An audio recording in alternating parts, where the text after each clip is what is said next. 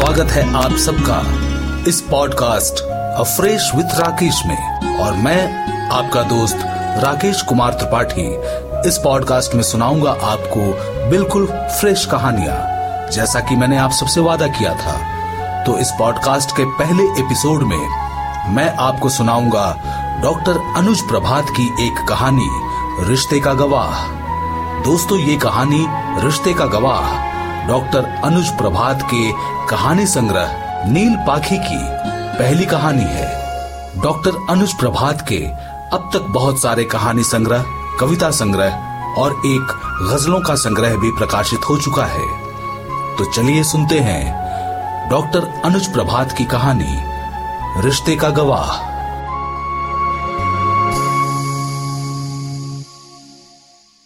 बीड़ी का एक कष्ट लेकर जलती हुई माचिस की तीली को जमीन पर रगड़ते हुए सुखिया बोला, झमेली भाई, हम जुगत लगाए के थक गए।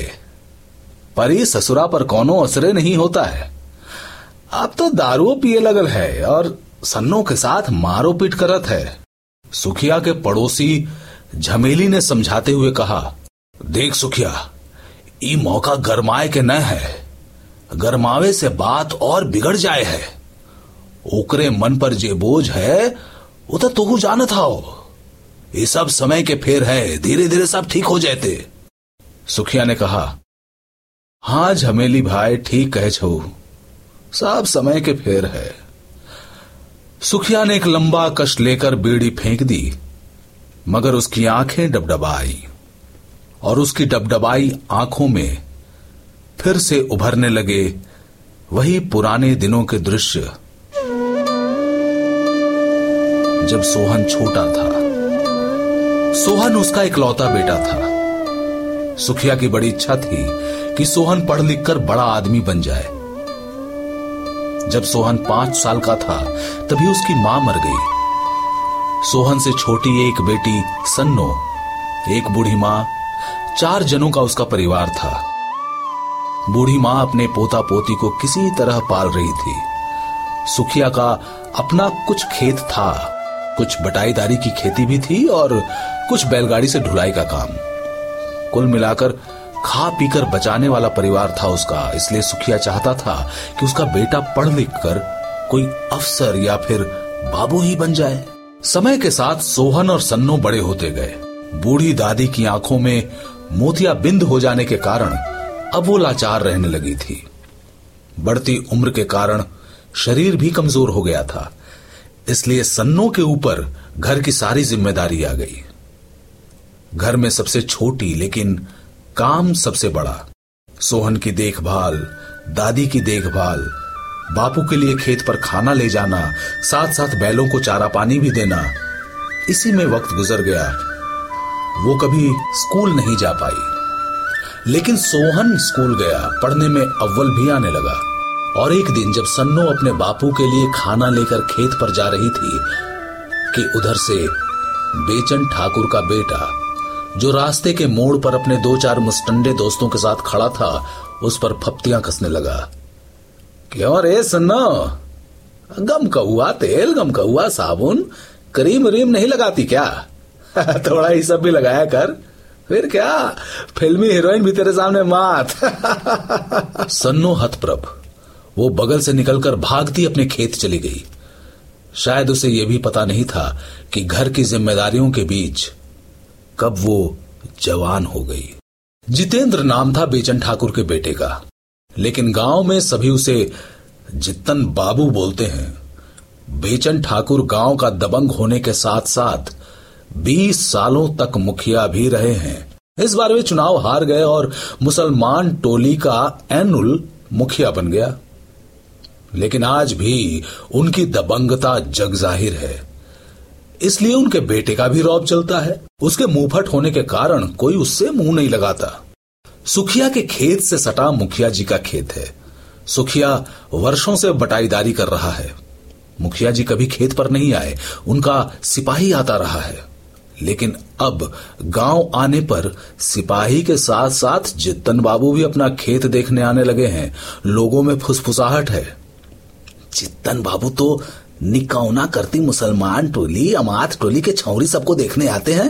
अरे खेत तो एक बहाना है। मुखिया जी का 2 बीघा खेत मुसलमान टोली का उस्मान बटाईदारी करता है। उस्मान के बेटे का नाम भी बेचना है, लेकिन मुखिया जी के डर से कि कहीं इस नाम पर वे खार न खा लें, लोग बेचना को बुचना कहकर पुकारते हैं। कई बार मुखिया जी का सिपाही रामखिलावन उस्मान को टोक भी चुका है। तो ना किसी दिन मरेगा, नहीं तो नाम बदल ले अपने बेटा का। उस्मान गिड़गिड़ाने लगता है। मालिक, आपके करम से बच्चा है ही छोड़ा। करम जला का माय मर गईली, नाम धर गईली। अब केना के मायक दियल नाम निशानी मिटैबे सिपाही मालिक, मालिक के दुआ बनल रहे। खेत में काम करते हुए बुचना को बाप का गिड़गड़ाना पसंद नहीं आता। वो कहता है, अरे नाम के करो बपौती संपत्ति है का, हमरा बाप डर जाए है। बोल बोल तो सुखिया चाचा। अरे सिपहिया हरामी रोज चमर टोली में घुसत है, और उस चमर टोली के शगुनिया ने अपने बेटे का नाम रामखिलावन रख लिया है। उसको काहे नहीं कुछ कोई बोलता। साला मुखिया का कुत्ता। अरे साला मुखिया का लौंडा खेत देखने आता है कि खेत में काम करते हमारी बहन बेटी को। चुप चुप चुप चुप। उस्मान दौड़कर अपने हाथों से उसका मुंह बंद कर देता है। सुखिया सब देखता सुनता है। उसकी आंखों में सोहन के बड़े आदमी बनने का सपना जगता रहता है। सोहन अब मैट्रिक फर्स्ट डिवीजन से पास करने के बाद की पढ़ाई कर रहा है। कभी कभी गांव आता है छुट्टी में। उस्मान के बुचना ने 5वीं जमात के बाद पढ़ाई छोड़ दी थी। वो हिंदी बोलने की कोशिश करता है, मगर ठेठ देहाती बोली बीच बीच में आ ही जाती है। उधर सोहन जब भी आता है तो गांव के रंग में ही रंग जाता है। हाँ, भाषा उसकी जरूर थोड़ी शहरी होती है। बुचना उसका सबसे पक्का दोस्त है। कक्षा 5 तक उसके साथ ही पढ़ा है, इसलिए सोहन का आना सुनकर बुचना दौड़ जाता है उसके पास। बुचना का बाप खेती बाड़ी के साथ साथ हटिया वटिया का छोटा मोटा खुदरा व्यापार भी कर लेता है। बुचना के नसीब में पढ़ाई नहीं थी, इसलिए बुचना अब बाप के साथ साथ दुकान पर बैठने लगा है। सोहन जब भी गांव आता है, बुचना की दुकान पर उसके बगल में बैठ जाता है। दुकानदारी भी चलती रहती है और गपशप भी। सुखिया को बुचना से अपने बेटे की संगति थोड़ी अखरती भी है। कहां उसका बेटा शहर में पढ़ने वाला और कहां बुचना तेल साबुन बीड़ी सुपारी बेचने वाला। लेकिन बचपन से एक साथ खेलना खाना देखता आया है दोनों का, इसलिए उसकी पुरानी दोस्ती की सोच मुस्कुरा भी देता है।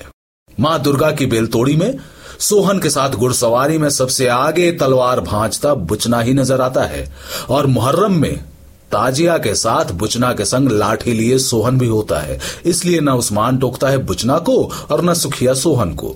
गांव वाले तो इन दोनों को हीरा मोती की जोड़ी तक बोलते हैं।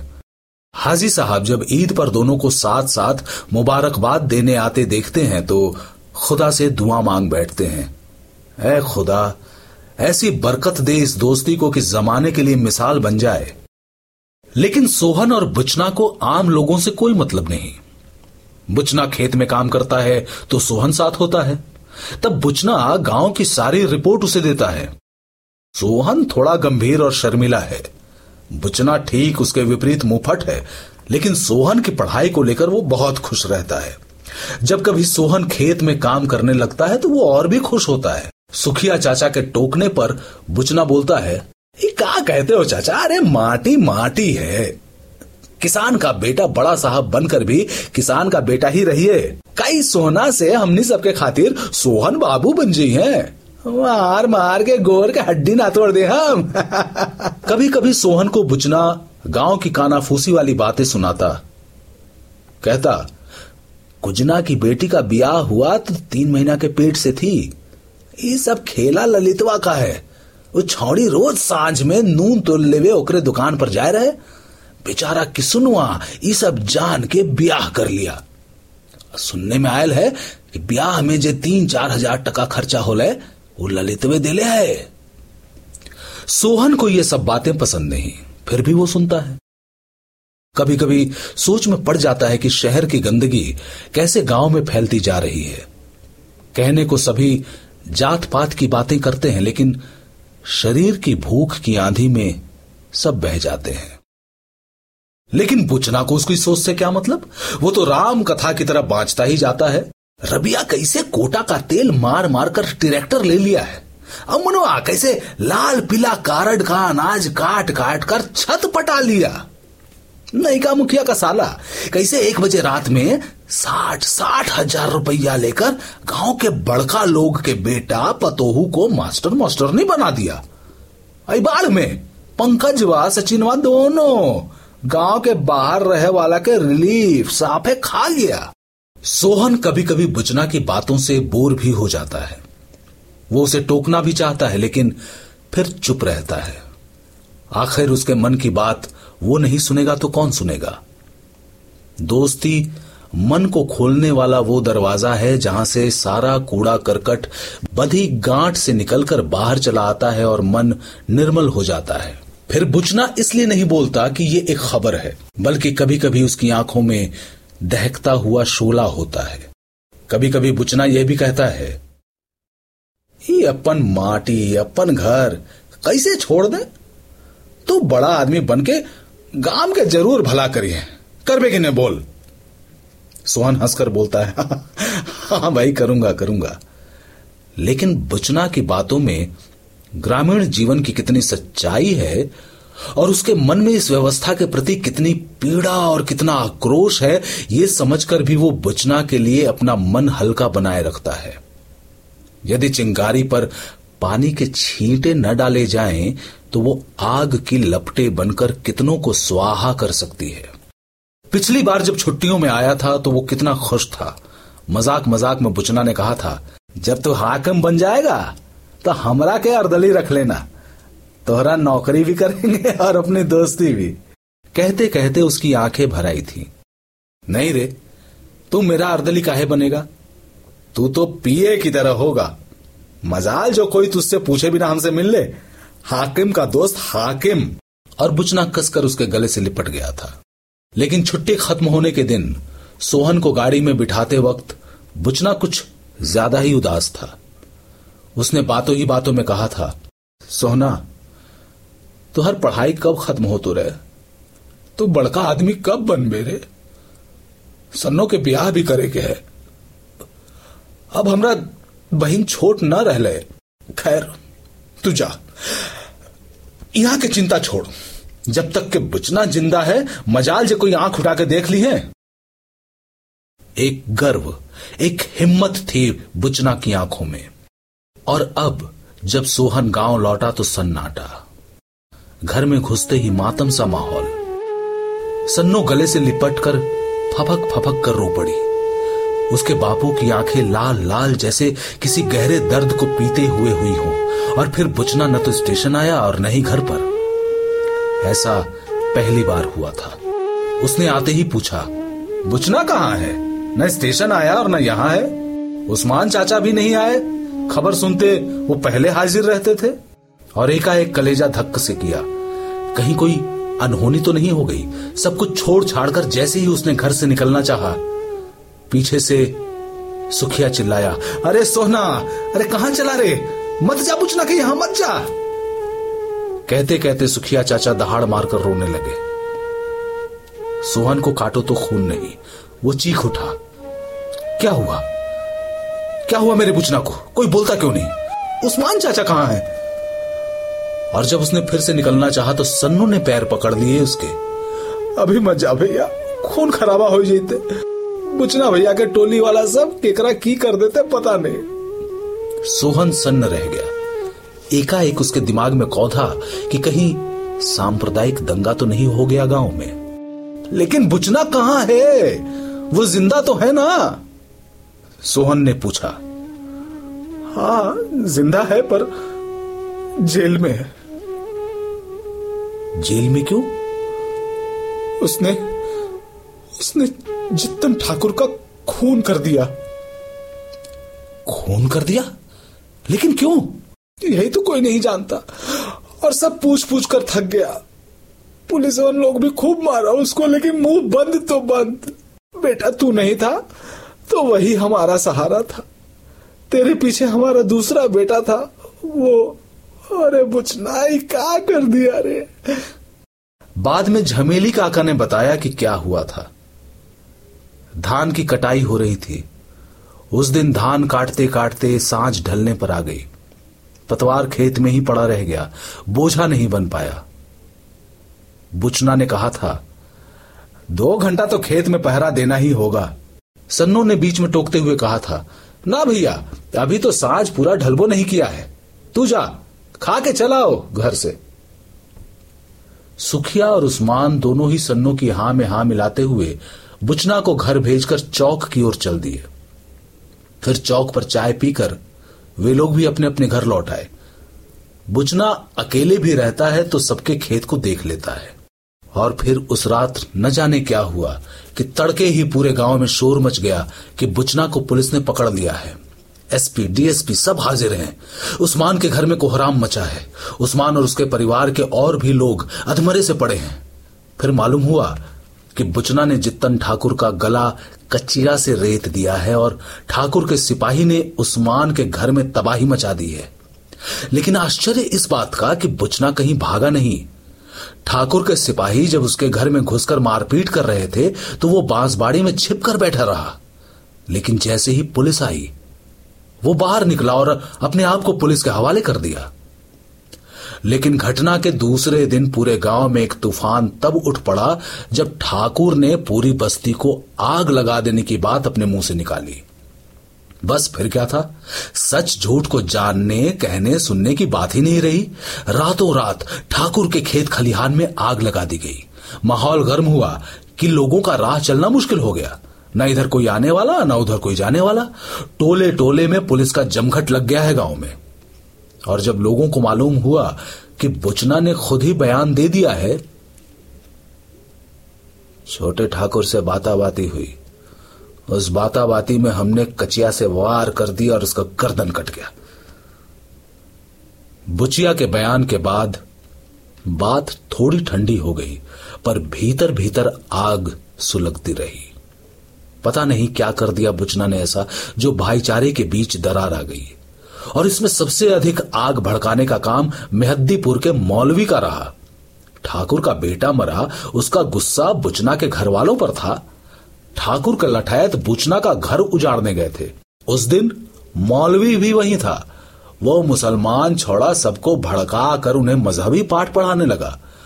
हाजी कमरुद्दीन बार बार कहते भी रहे, ये पुलिस का मामला है भाई, ठाकुर ने अपना बेटा खोया है, वो गुस्से में है, इसमें मजहबी बातें कहां से आ गई। खून बुचना ने किया है, गलती बुचना की है, उसने अपना बयान भी दे दिया है। अरे फिर अनाप शनाप क्या बके जा रहे हो तुम लोग। लेकिन हाजी साहब की सुने कौन। मौलवी तो मजहबी आग लगाकर खिसक गया, लेकिन गांव को नफरत और दहशत की आग में झोंक गया। ये सब सुनकर सोहन तो जैसे पत्थर हो गया। उसने झमेली काका से कहा, कम से कम हमको तो खबर करनी चाहिए थी। जरूर जितन ठाकुर ने ऐसा कुछ किया होगा जिसे बुचना बर्दाश्त नहीं कर पाया होगा। बुचना को मुझसे ज्यादा कौन जानता है काका, है कोई क्या। ये कहते हुए सोहन की आंखों में आंसू छलछल आए। बेटा, तुम्हारी परीक्षा का आखिरी समय था और फिर बुचना ने कसम दे रखी थी कि अभी तुमको कुछ नहीं बताया जाए। हम लोग लाचार हो गए थे। और चिंता मत करो, हम लोगों ने पटना में एक वकील को तैयार कर लिया है केस लड़ने के लिए। सोहन को विश्वास नहीं हो रहा था। बुचना लाख गुस्से वाला हो, लेकिन इतना भी क्रोधी नहीं कि किसी का खून कर दे। वो निढाल सा बिछावन पर आकर लेट गया, ये सोचकर कि अब बुचना ही असली बात बता सकता है। दूसरे दिन तड़के सोहन गांव से निकलकर अररिया जेल पहुंच गया। वहां जब वो बुचना से मिला तो वो गले मिलने के लिए व्याकुल हो उठा। लगता था जैसे सलाखें तोड़कर बाहर आ जाएगा। मगर जब सोहन ने उससे जितन ठाकुर का खून करने की बाबत पूछा तो उसने वही कहा जैसा कि झमेली काका ने उसे बताया था। उसकी बातों में कहीं कोई अफसोस नहीं था। उसके चेहरे के भाव बता रहे थे कि वो संतुष्ट सा था। बहुत जोर देने पर उसने कहा था, छोड़ ना यार, इस सब बात क्या हुई है, वकील साहब बोले हैं बचा लेंगे। जितन ठाकुर के मौत साबित होने पर कम से कम सजा के कोशिश करी है, नहीं तो फांसी और का। तू चिंता मत कर, अपन पढ़ाई पर ध्यान दे और डिप्टी कलेक्टर बन के दिखा। और हाँ, एक बात और सुन, मिर्दौल में हरिबाबू का मास्टर बेटा बन गया है। हरिबाबू से हमारा बात भी हुआ है, सन्नो के ब्याह ओकरा से करवाए दे।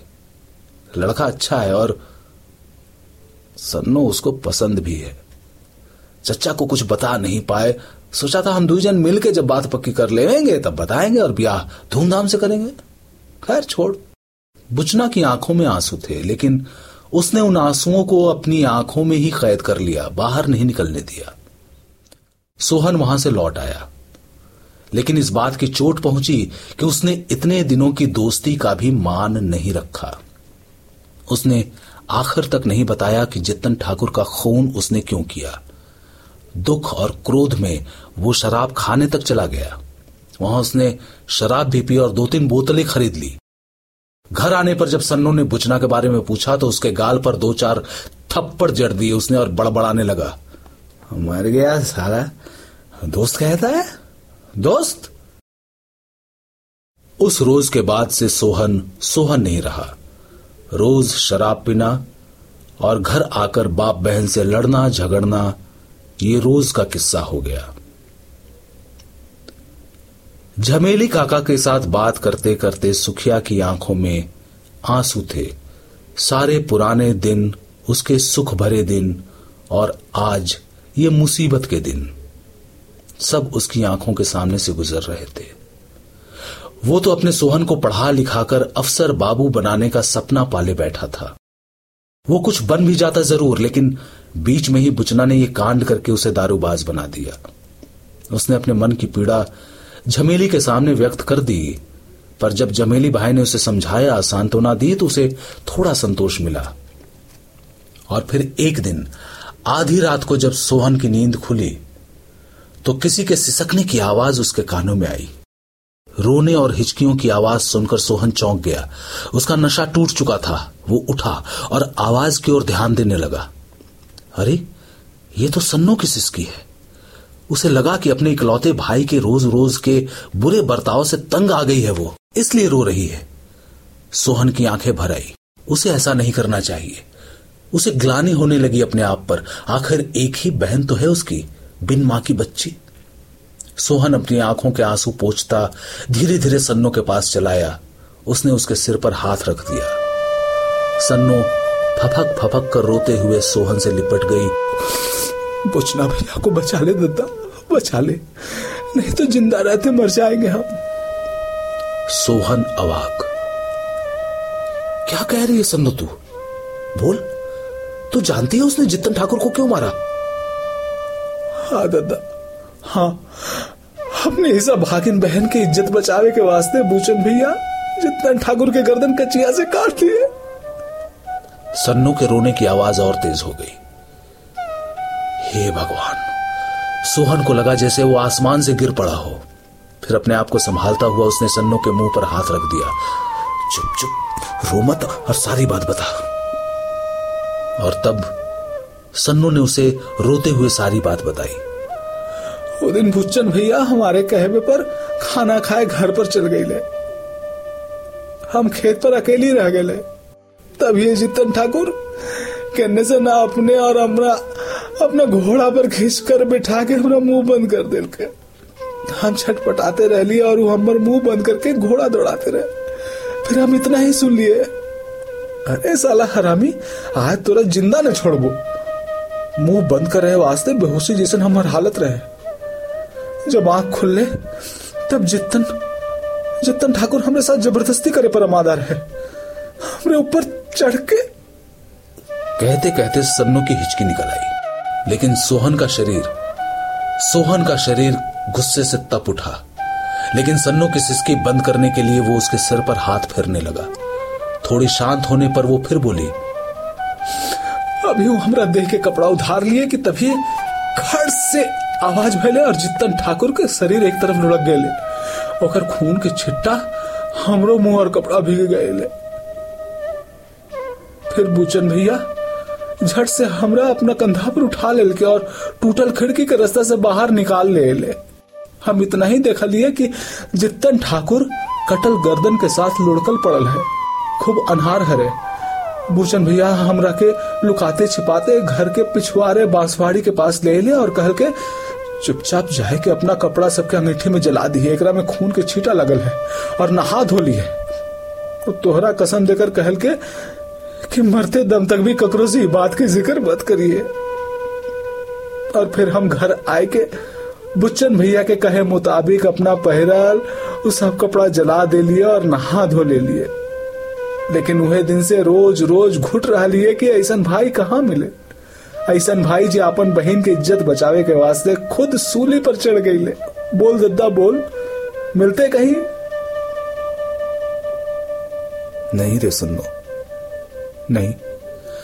ऐसा तो मैं भी बुचना के घर वालों के लिए नहीं कर पाता। बुचना का बलिदान बेकार नहीं जाएगा।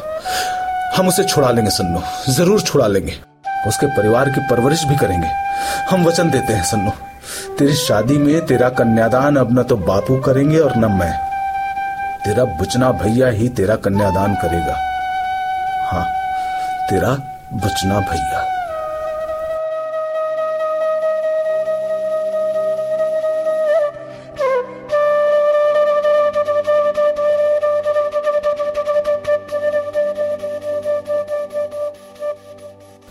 सन्नो सोहन के गले से लिपटकर रो पड़ी। दोनों भाई बहन की आंखों से बहते आंसुओं से माटी गीली होने लगी और इन टप टप टपकते आंसुओं में जिस रिश्ते का दर्द था, सिर्फ वो खामोश रात थी उस रिश्ते का गवाह।